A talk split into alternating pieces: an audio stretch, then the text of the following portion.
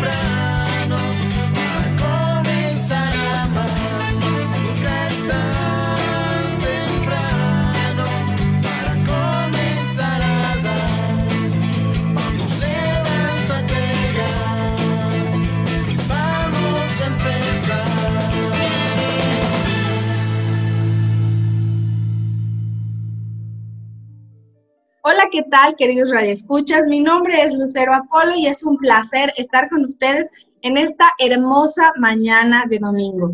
Les queremos agradecer la presencia a todos ustedes en estos ya casi trece años de transmisión. Nunca es tan temprano, ha sido un proyecto preparado para todos ustedes y sin ustedes no estaríamos casi de aniversario, así que les agradecemos mucho. Y si tienen chance, llámenos, díganos de dónde, de dónde nos escuchan, qué es lo que más les ha gustado, si quieren que entrevistemos a alguien o algún tema en específico, pues llámenos. Los, los micrófonos están abiertos, los teléfonos están abiertos, ocho uno dos, seis siete uno cuatro y tres cinco cero, dos tres cero tres. Así que la doctora Mari Paz estará esperando sus llamadas. Y bueno, el día de hoy vamos a hablar de un tema. Siempre digo lo mismo, un tema muy interesante, porque estos temas realmente no son nada más para que uno se llene de conocimiento, para que crea, para que aumente su saber. No, no es para eso. El chiste o el, la finalidad de Nunca es tan temprano es evangelizar. Y la parte de evangelizar incluye que uno haga algo, no nada más. Como alguna vez puse la comparación, uno se quede con una cabeza muy grande, de nada más llenarse de conocimiento, llenarse de pensamientos y ya, ¿no? Sino se trata de también hacer algo. Y bueno, el día de hoy, precisamente como cada año, a los que ya tienen muchos años eh, sintonizándonos, vamos a hablar acerca de la oración y de una nueva propuesta o nueva modalidad que con estos tiempos de, de COVID, pues se ha dado. Vamos a hablar el día de hoy acerca de la oración.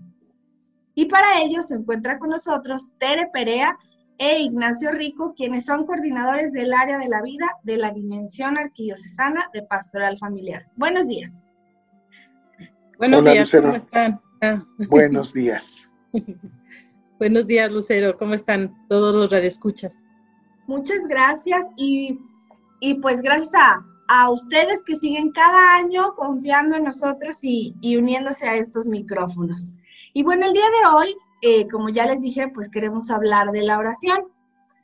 Muchos de nosotros pensaremos, pues sí, es en la mañana a lo mejor ofrecer mi día o bendecir los alimentos y ya. Pero el día de hoy vamos a profundizar un poco más. Sin embargo, me gustaría empezar de lo general a lo particular. ¿Qué vendría siendo entonces la oración? La oración es, eh, si quisiéramos empezar de lo general, eh, pudiéramos hablar que eh, los orígenes de la palabra es suplicar, pedir. Cuando uno ora, está uno suplicando, pidiendo, eh, o es un acto eh, de llamar.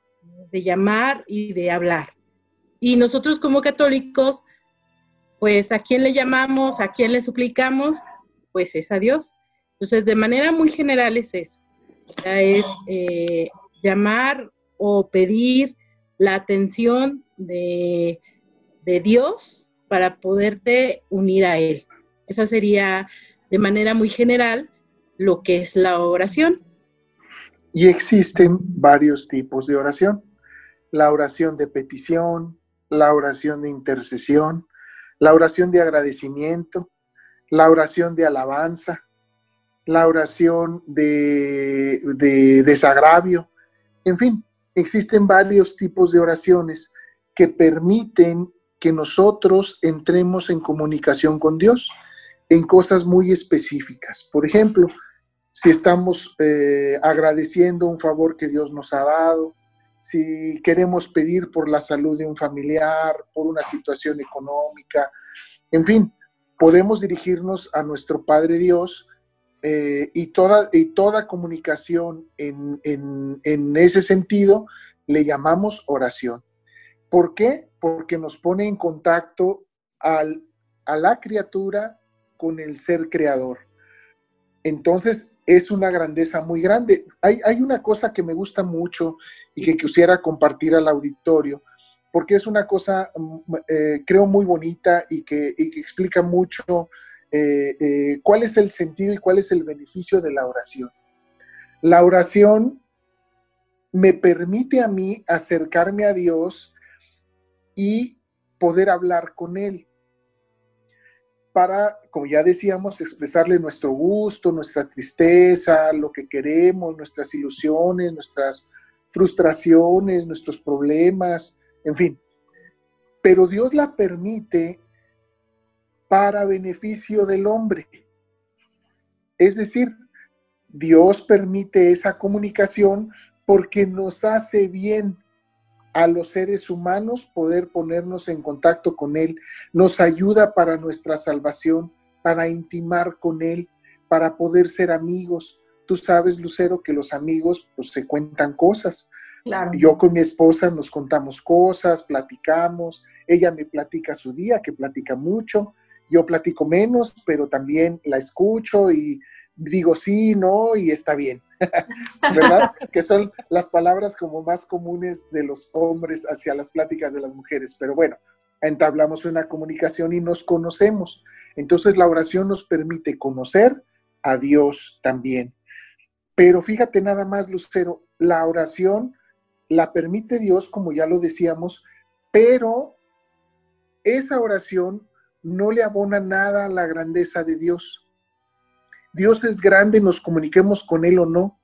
Si toda la humanidad no creyera en Dios y no se comunicara con Él, no por eso Dios sería menos Dios, ni más Dios.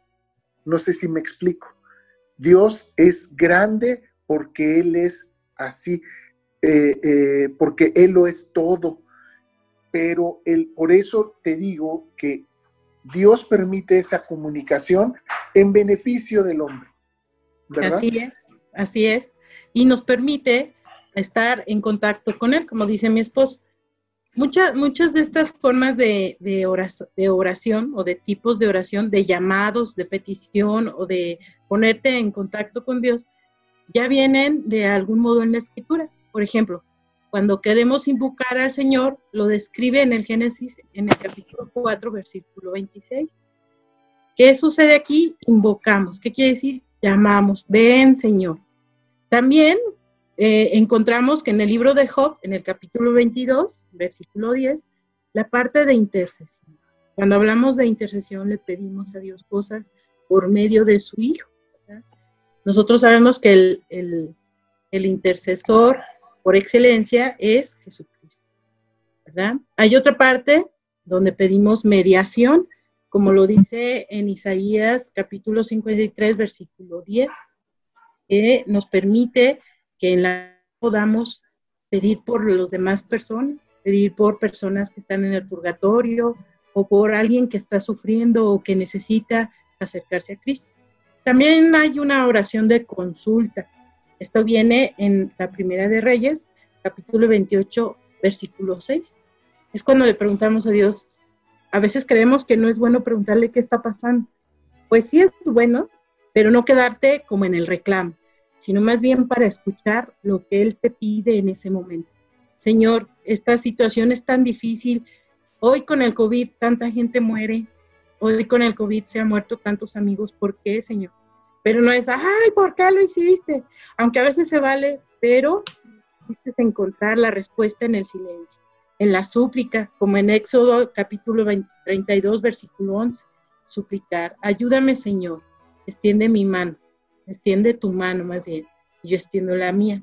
Entonces, todos estos momentos en la Biblia están especificados para elevar nuestra alma a Dios, para pedirle su ayuda, para suplicar, para consultar. Y es un diálogo, no siempre nos va a responder Dios inmediatamente, a raros. Ha sido a los que les ha respondido y hasta se les ha aparecido, como a San José María, que el niñito Jesús le hablaba, o como a otros muchos santos que venían a platicar con ellos, ¿verdad? Entonces, nosotros debemos estar atentos a las manifestaciones de Dios en nuestra vida cotidiana, donde da respuesta a nuestra oración.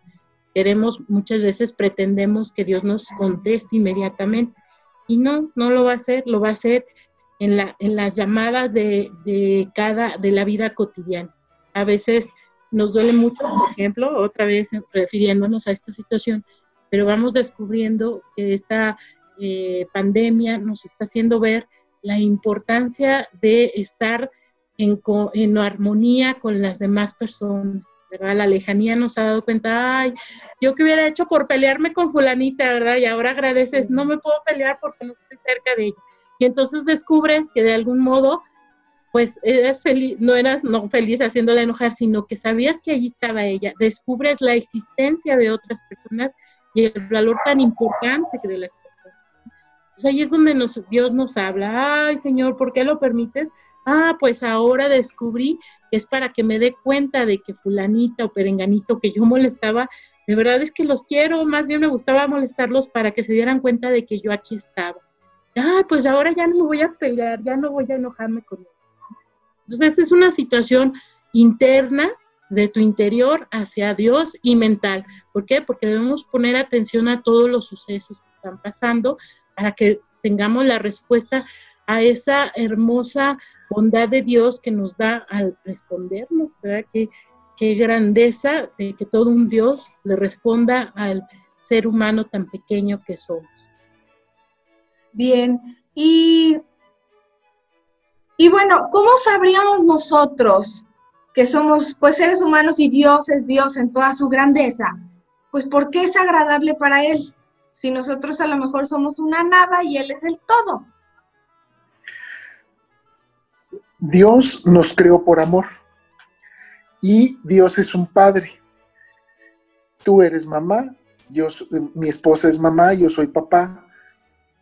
¿Qué pasa cuando llega tu hijo? Tú sabes lo que, tú te pones a observar a tu hijo y ves lo que le hace falta, porque lo intuyes. Eres una mamá o, o, o yo soy un papá, lo intuyo. Sé que algo no está bien con mi hijo, cuando está triste o sé cuando está contento. Pero ¿no te gustaría saber de viva voz de tu hijo lo que le pasa? Si está contento, porque está contento, si está triste, ¿qué es lo que le causa esa tristeza? Como papás nos gustaría que nos contara. Y Papá Dios es un papá y le gusta que sus hijos se acerquen a Él. Él lo sabe todo, incluso conoce más de lo que nosotros eh, conocemos de nosotros mismos. Él sabe hasta el último rincón de nuestra alma, lo conoce, eh, pero... Eh, incluso antes de pedirle lo que nosotros queremos pedirle, Él ya lo sabe. Entonces, pero le gusta que el ser humano, la persona, se acerque a Él y lo tome en cuenta como su papá. Le encanta. Y la oración de los niños le encanta todavía más. Lo vuelve feliz, porque ese niño, si desde chico tiene la virtud de acercarse a Dios, entonces en su vida adulta es muy probable que él continúe cerca de Dios. Por eso la oración de los niños a Papá Dios lo inunda de alegría. Por eso les decía, no le impidan a los niños que se acerquen a mí, ¿verdad? Al contrario, quiere que los niños sean parte de esa comunicación y le gusta que nosotros, como sus seres amados, acudamos a Él a expresarle todas nuestras Eh, alegrías o tristezas. Qué bueno esto que nos compartes, Nacho, Tita. ¿Tú qué opinas, querido Radio Escucha? Queremos escucharte. Llámanos ocho uno dos, seis siete uno cuatro y tres cinco cero, dos tres cero tres. Vamos a un corte comercial y regresamos. No le cambies. Sigue con nosotros. Estás en Nunca es tan temprano. Ya estamos de regreso en Nunca es tan temprano. Campaña de oración semanal por nuestros sacerdotes presenta.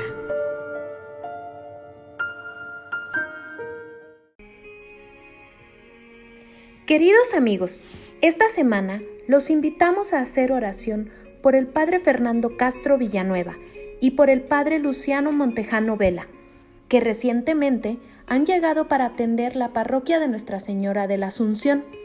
El barrio de Tlaxcala es el más antiguo de los siete barrios de San Luis Potosí, establecido en mil quinientos noventa y dos, lo mismo que su iglesia, en donde, según la tradición, está sepultado Fray Diego de la Magdalena, uno de los fundadores de esta ciudad, aunque también hay indicios de que sus restos descansan en el convento de San Francisco.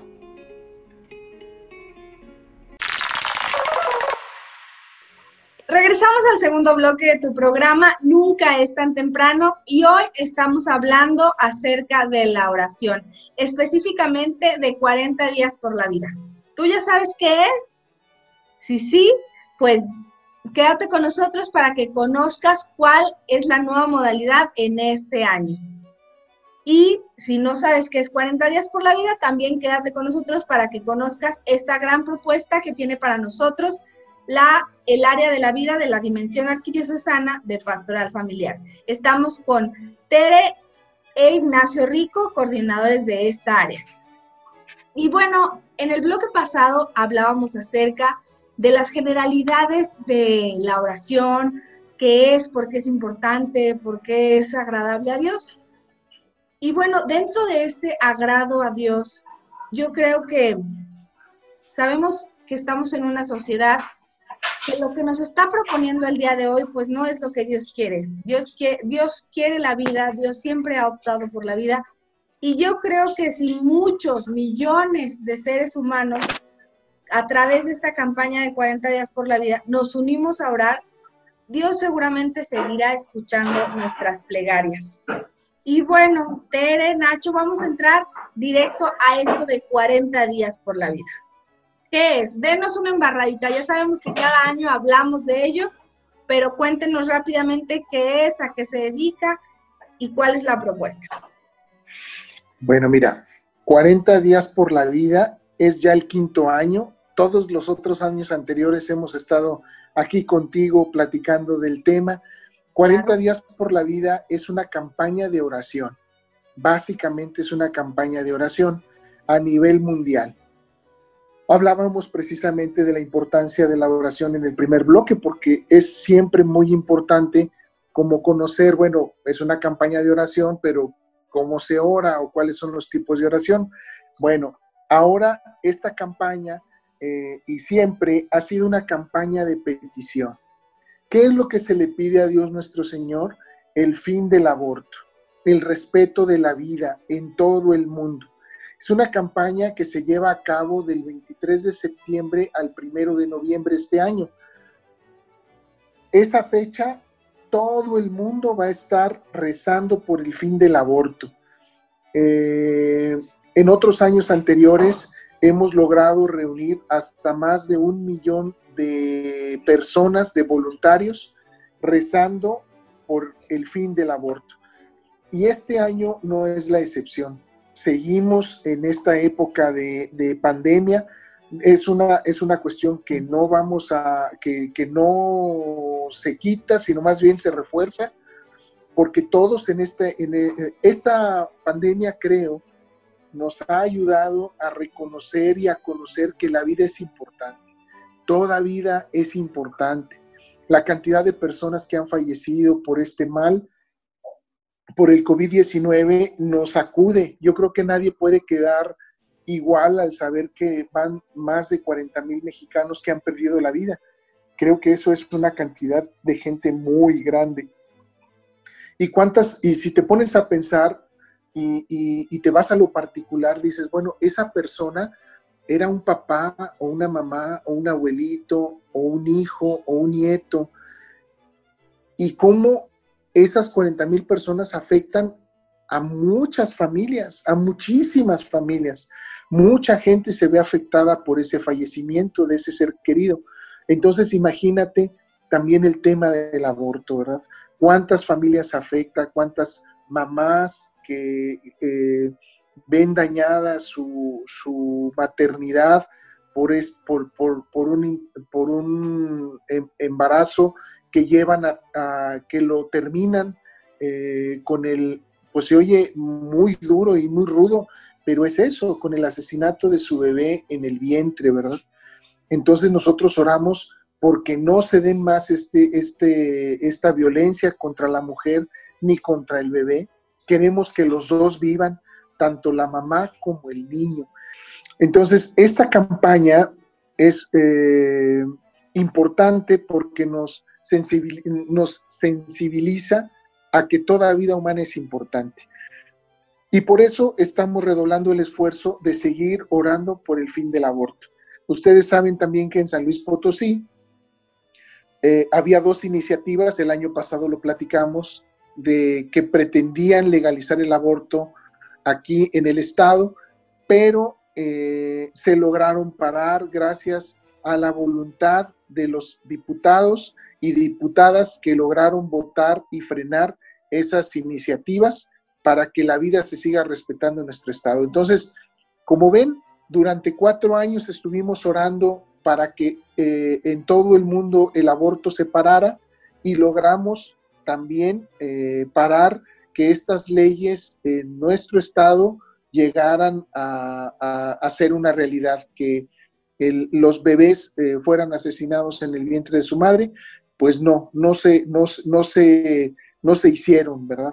Gracias al esfuerzo de todos. También les quiero comentar que en las campañas anteriores se lograron juntar más de cien mil firmas y yo creo que eso fue determinante para que los diputados vieran que éramos muchísimas personas las que estamos más a favor de la vida que en contra, que a favor de la cultura de la muerte. Entonces, la oración es importante, es vigor, es eh, vitaminas para todos los cristianos, y Dios, como les comentábamos en el bloque anterior, la escucha. Oye, Nacho, y no sé si nos puedas comentar a los que a lo mejor apenas están conociendo esta campaña, ¿cómo sabemos que está funcionando? ¿Cómo sabemos que sí se salvan bebés, que Dios nos escucha, que sí sirve, que vale la pena? Ok. Eh, a nivel mundial se lleva a cabo la campaña y muchas de... de eh, en realidad la campaña está pensada para ponerse en frente de abortorios, de hospitales que practican aborto.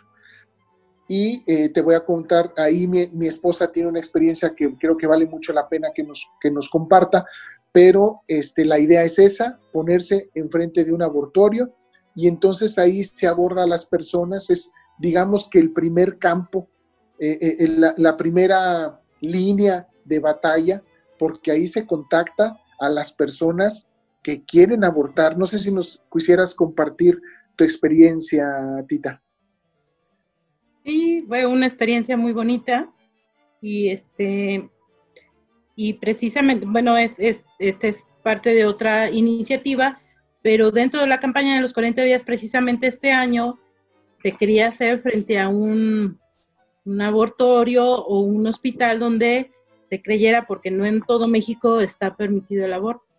Y, y, y pues por la situación del COVID, ahora va a ser en esta nueva modalidad, pero es muy impactante ver cómo sí hay personas que a veces creemos que no, que no van, que no asisten a esos lugares, pero sí, sí las hay, y por diferentes motivos, diferentes motivos muy tristes a veces, situaciones muy difíciles, pero que dejan evidenciar que la mujer eh, no va libre, a, no ha decidido libremente abortar. Decide, precisamente, como, como por ahí se oyen los gritos, pero no libre. Una cosa es decidir y otra cosa es decidir libre. ¿Por qué? Pues van por motivos de que me va a correr mi mamá, no voy a poder seguir trabajando, no voy a poder estudiar, estoy sola, eh, mi mamá está enojada, mi papá me va a correr de la casa. Entonces, por motivos distintos, por presiones externas decide, muy bien decide, pero no lo hace libremente. Yo creo que la opción libre sería optar por la vida, ¿verdad? Pero esos momentos son muy tristes porque quisieras tú tener al alcance de todo para poderlas ayudar, ¿verdad? Algunas te acercas a platicar con ellas, desde las cuatro de la mañana están formadas, y te acercas a platicar con ellas para ayudarles, pero no todas, no todas aceptan. Y ahora están muy asombrados porque van abuelas o van tíos o va la familia a llevarlas como si fuera una consulta de me duele la panza y van todos, ¿verdad? Entonces es una experiencia muy, es, la, es el campo de batalla, ¿verdad? Pero lo importante es la salvación de todas esas personas, como decíamos en el bloque pasado, y por eso la oración nos ayuda a pedir por todos ellos, por su salvación y por la salvación de la vida de los bebés. Y por eso es ahí donde se lleva el conteo, Lucero, de las personas que se salen de la fila y que deciden tener a su bebé. Entonces ahí ya se lleva un registro de cuántas personas decidieron conservar, seguir adelante con el embarazo y tener a su bebé. Por eso estamos seguros de que los bebés se han salvado. ¿Y tenemos algún número de los resultados del año pasado? Mm, no tengo a la mano el dato, pero eh, el año el, el año pasado, hasta el año pasado, en todas las campañas anteriores, estábamos hablando de más de treinta y cinco mil bebés salvados en todo el mundo. Wow. Pero, pero aquí en San Luis hubo mm, como dos o tres personas, ¿verdad, amor?, que nos dijeron que por la campaña de los cuarenta días aquí en San Luis habían optado por tener a su bebé. Entonces aquí en San Luis directamente que van allá al stand y te dicen, yo por eso tuve a mi bebé. Fueron como tres personas, ¿no, amor? Tres personas, así es. Sí, así es. Entonces, pero así entonces, sea una, vale la pena. Claro, ¿no? Así es, claro, así es, así es. Claro. Y es que a lo mejor como...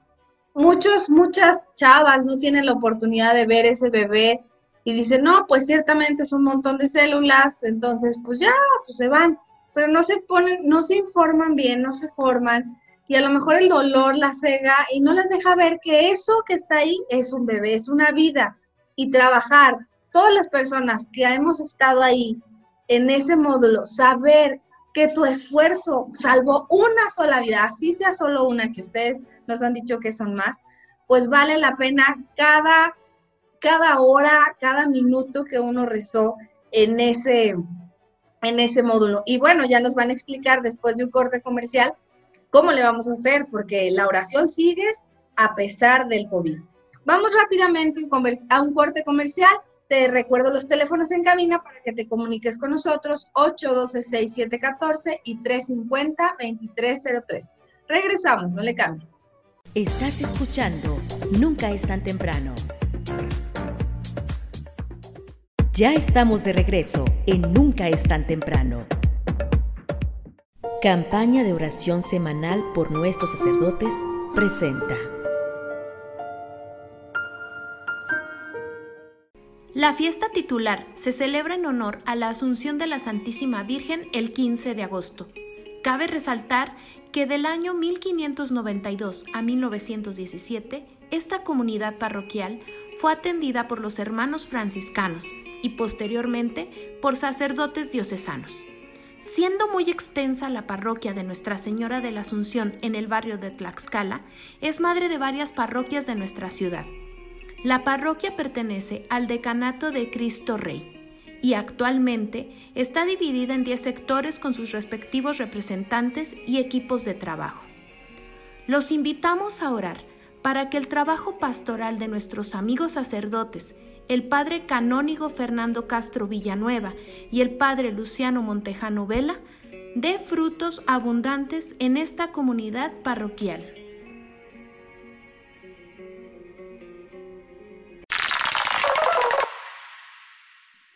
Radio Escuchas, ya estamos de vuelta en el tercer bloque de su programa, Nunca es tan temprano. Estamos hablando acerca de cuarenta días por la vida, la oración.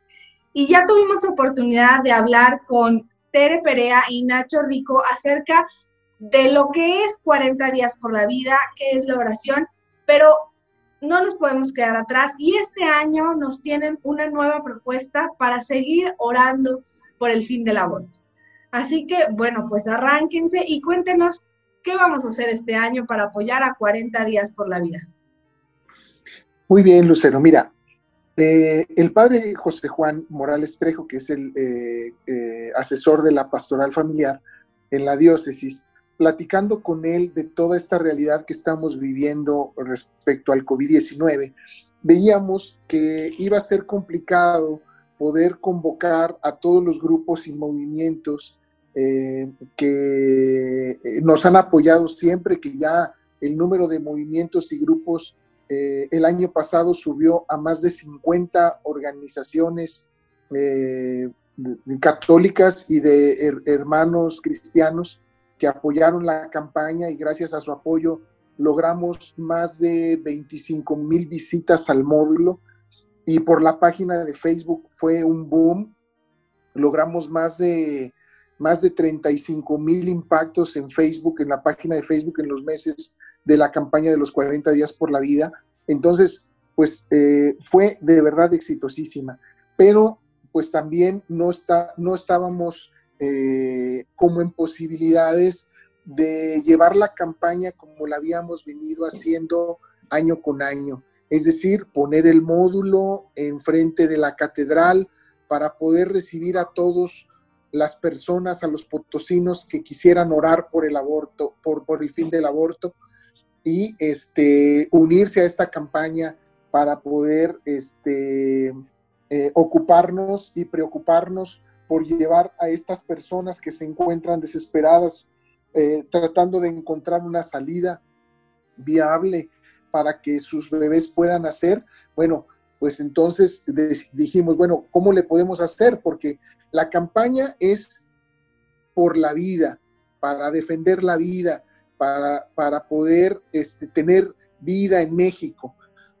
Y al reunirnos podríamos tener ese riesgo de contagio entre todos nosotros, entonces era como, un, como una contradicción, como un sinsentido. Entonces eh, el padre José Juan eh, en oración y, y va, varios tiempos estuvimos orando para ver qué era lo mejor, cuál era la mejor decisión para poder llevar a cabo este año la campaña, nos dijo, vámonos de una campaña privada a una campaña, eh, de una campaña pública a una campaña privada, es decir, los grupos van a seguir participando, pero ahora la participación de la gente no va a ser en una plaza pública, no va a ser en la Plaza de Armas, sino la, la, la trinchera va a ser su propia casa. Desde ahí, desde su sala, desde su comedor, desde su recámara, va a poder orar por el fin del aborto. Entonces, los grupos van a seguir teniendo sus días para participar, ¿verdad? Eh, van a tener que llenar un horario de personas que van a, van a comprometerse a orar cierto tiempo para poder, eh, por el fin del aborto, pero la oración de estas personas va a ser desde la comodidad de su hogar. Ahora sí que estamos en el hashtag quédate en casa, ¿verdad? Ora por la vida, pero quédate en casa. Por supuesto, y es que como tú lo dices, nosotros somos promotores de la vida y no podemos atrevernos a poner en riesgo a alguien, no podemos hacer eso.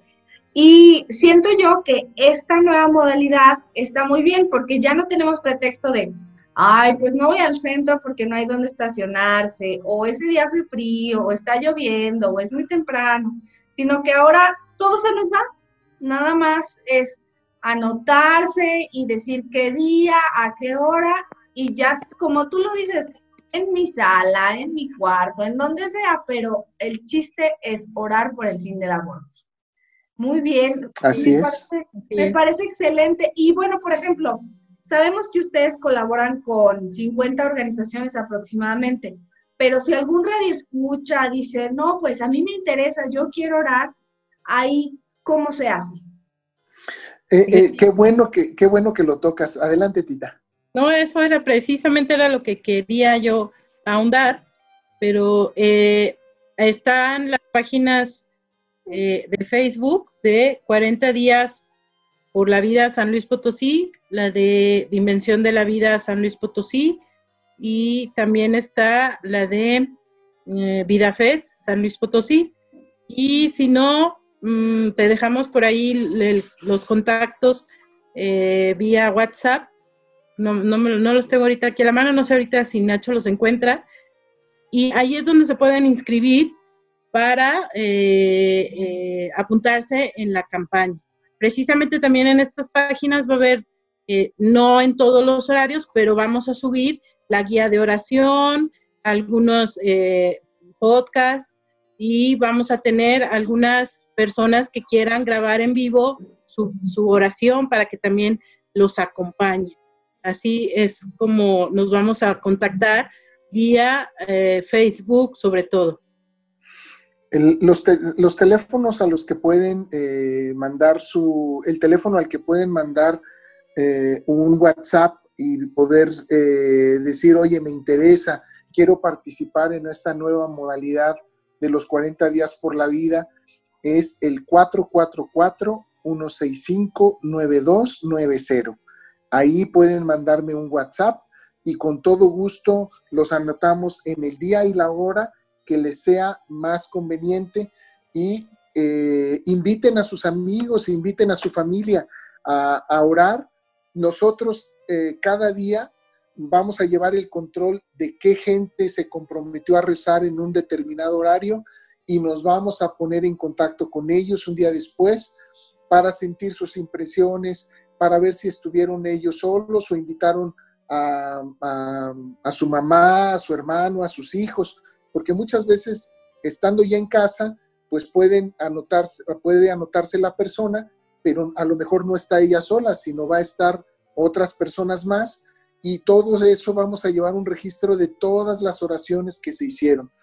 Vamos a tener una, un formato de oración para...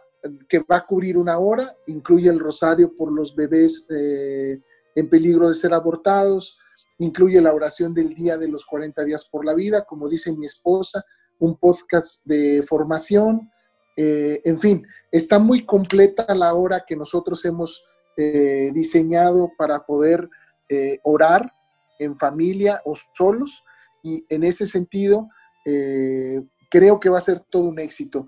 Papá Dios nos está pidiendo una nueva forma de, de entablar esta comunicación con Él, pues vamos a aprovecharla y vamos a, vamos a sacar adelante este proyecto en tiempos de COVID. Por supuesto. Sí, así es. Vamos a, también muchas, muchas eh, partes del mundo así lo van a hacer. Ayer precisamente nos decía Gris, que es la, ya les va, ya le va a tocar escuchar a Gris más adelante, que es la que coordina aquí los cuarenta días por la vida, y está en contacto internacionalmente con toda la campaña que se hace de los cuarenta días, y nos decía precisamente que ya muchos están adaptando la campaña así, a, a hacerla digital, a hacerla en casa. Entonces vamos a, a, a participar, y va a ser más notorio en redes que estamos orando por el fin del aborto. Hay que aprovechar de inscribirnos, aunque sea mandar nuestras oraciones eh, en audio, para que podamos eh, eh, testificar que estamos rezando. Qué padre, Tere, Tere, qué bueno esto que nos dices, que pues no solo nada más es San Luis Potosí, sino que en varias partes de la República, en varias partes del mundo, se va a seguir haciendo, porque la oración no está limitada a salir a la calle y... y ponerte a orar. La puedes hacer desde el rincón de tu casa, en donde quiera que estés, y yo estoy segura que Dios nos va a escuchar y que va a salvar a una más y más bebés, a pesar de lo que quiera hacer nuestro gobierno, a pesar de lo que quiera hacer las personas que creen tener el poder, porque la vida es muy valiosa y hay que defenderla. Mientras nosotros tuvimos oportunidad, puesto que estamos aquí, de tener este gran regalo que se llama vida, pues hay que trabajar para que esos chiquitos, esos bebés en el vientre de su madre, pues la tengan. Muy bien, oigan, y pues no sé si quieran compartirnos, ya estamos casi finalizando nuestra entrevista, ¿quieran compartirnos alguna conclusión o algunos datos importantes? Adelante, Tita. eh, pues, más que nada, recordar que esta campaña es oración, es de, ya, ya estuvimos viendo en el primer bloque, es de pedir a Dios que no nos abandone. Sabemos que mientras haya niños en el vientre de su mamá que vienen a la tierra, y que vamos a hacer lo posible porque cada mamá tenga eh, un contexto eh, sano para ella y para su bebé, sustentable, es lo que tenemos que hacer, que ya lo estamos haciendo en la iglesia, muchas asociaciones lo hacen, pues le vamos a pedir porque no pierda no, su confianza en nosotros, porque ya imagino cuando ya no haya bebés en el planeta es porque Dios dijo, ya no van a cuidar a mis hijos.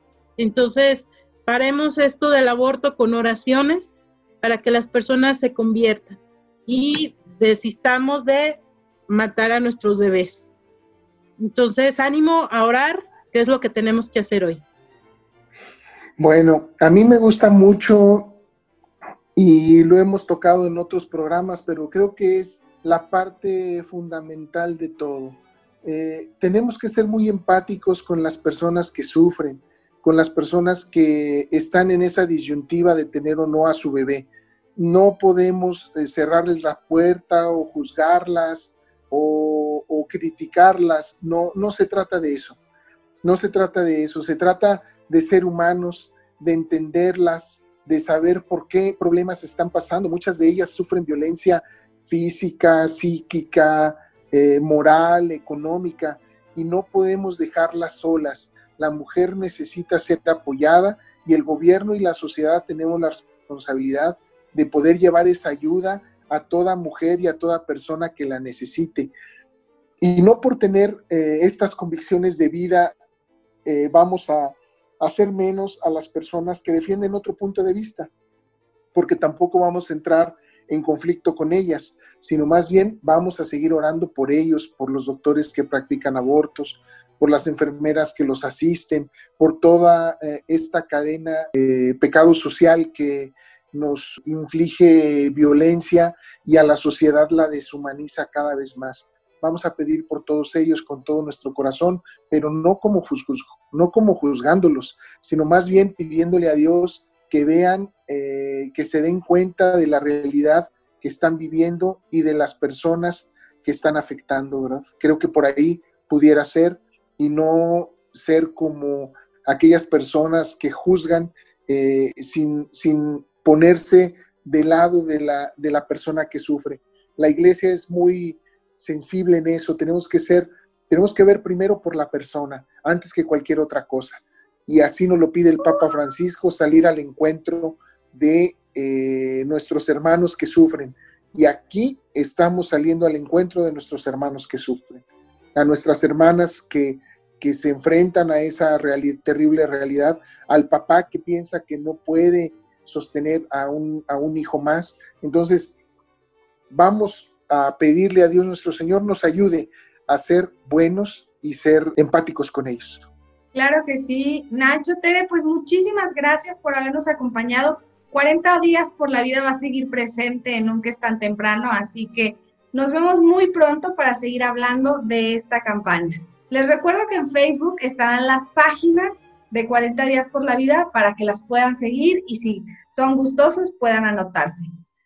Nacho, Tita, muchas gracias de verdad. Y bueno, vamos rápidamente a un corte comercial y regresamos. No le cambies. Estás escuchando Nunca es tan temprano. Ya estamos de regreso en Nunca es tan temprano. Radio Escuchas, estamos en la recta final de nuestro programa Nunca es tan temprano. ¿Qué te pareció nuestra entrevista? ¿Ya has sido parte de cuarenta días por la vida?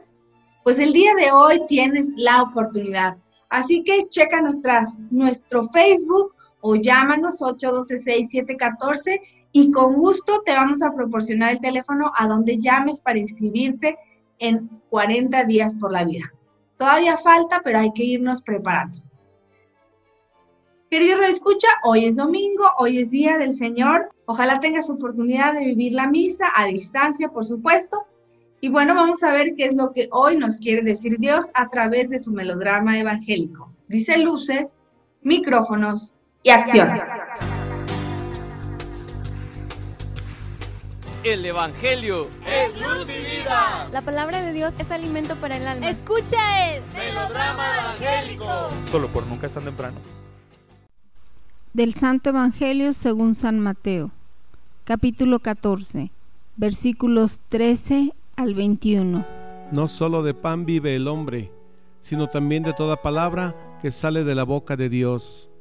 En aquel tiempo, al enterarse Jesús de la muerte de Juan el Bautista, subió a una barca y se dirigió a un lugar apartado y solitario.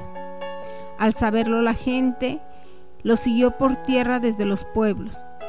Cuando Jesús desembarcó, vio aquella muchedumbre, se compadeció de ella y curó a los enfermos.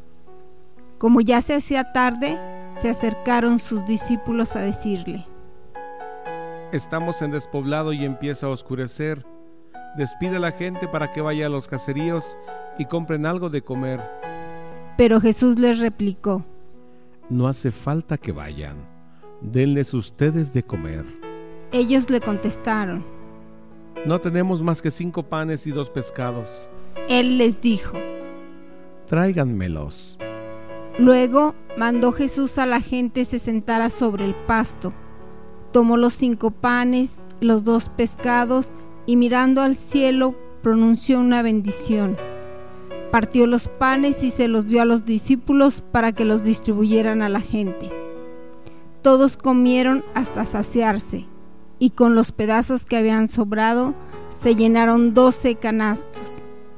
Los que comieron eran unos cinco mil hombres, sin contar a las mujeres y a los niños.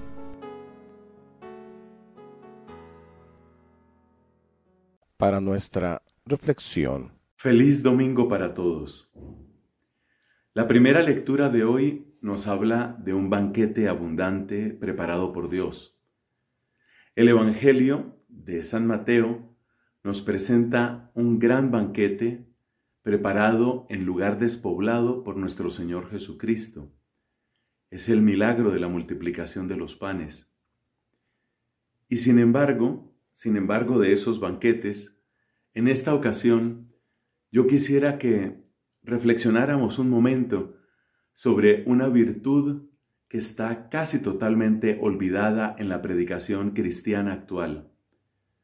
Me refiero a la abnegación, es decir, la capacidad de posponer o incluso negar uno sus propios intereses por la búsqueda de un bien mayor, algo que redunda en la gloria de Dios, algo que trae bien al prójimo, pero que supone una renuncia a mi comodidad, a mi bienestar, a mi preferencia, a mi ganancia. Eso es la abnegación.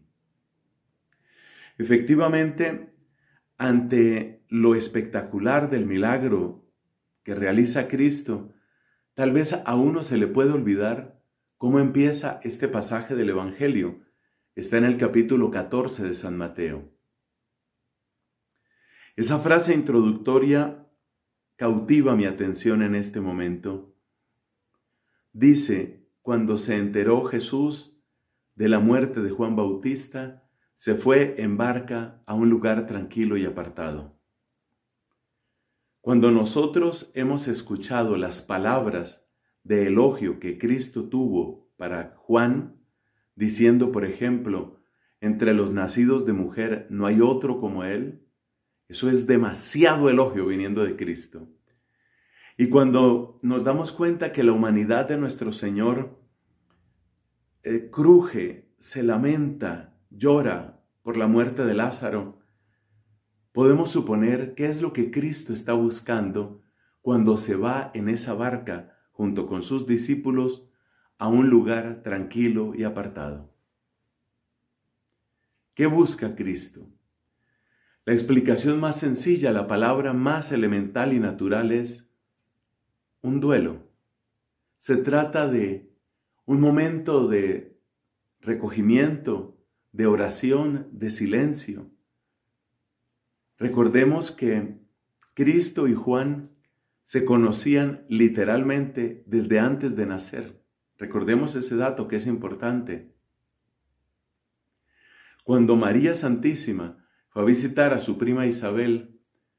Ahí se encontraron por primera vez físicamente estos dos bebés que estaban en los vientres de sus respectivas mamás. Es decir, que Juan ha acompañado la vida de Cristo.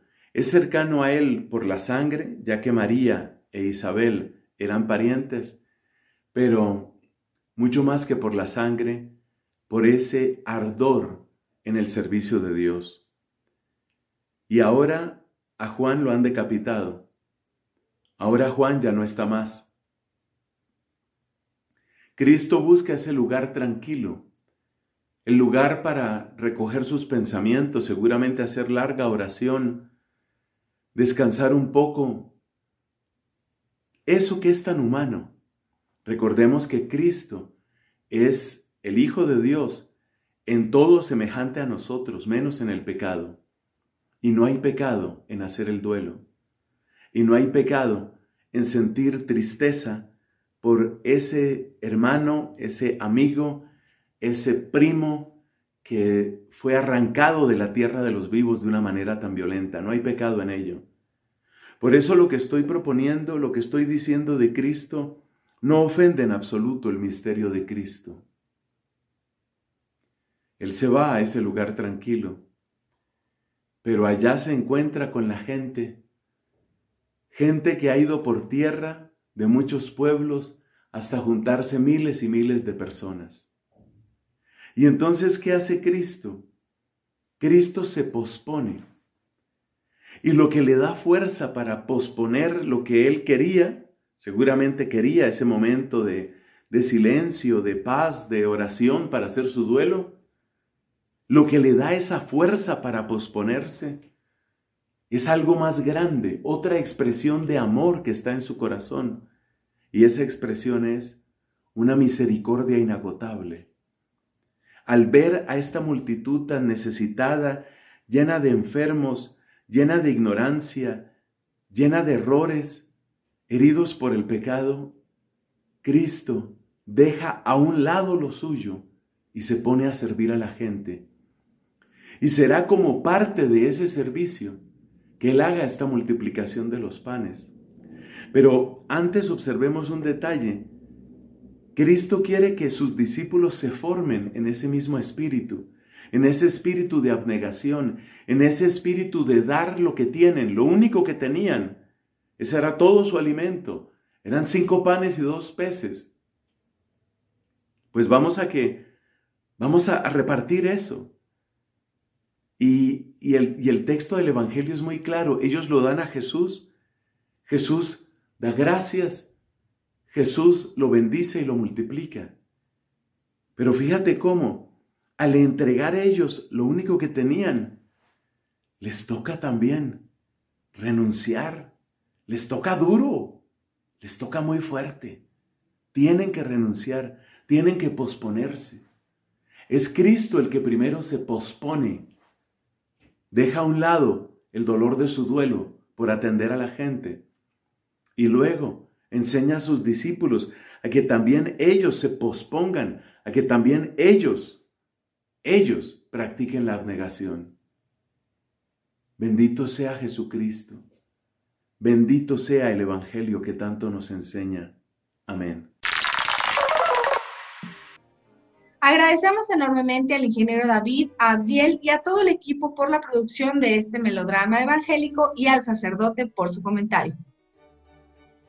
También queremos aprovechar este espacio para mandar un saludo muy grande al nuevo equipo formador del seminario, a su rector, al padre Luis Santiago Flores. Le mandamos un abrazo muy grande a su nuevo equipo y pues a seguir trabajando. Sigamos orando también por las vocaciones sacerdotales y religiosas para que nuestro seminario esté cada vez más y más lleno y tengamos más sacerdotes que nos puedan acompañar en los momentos más importantes de nuestra vida. Yo soy Lucero Apolo y fue un placer estar contigo en esta transmisión de domingo. En punto de las ocho de la mañana nos vemos el próximo domingo. Que tengas un excelente domingo, una maravillosa semana. Hasta la próxima. Los radioescuchas a sintonizar el próximo domingo. Este es tu programa Nunca es tan temprano.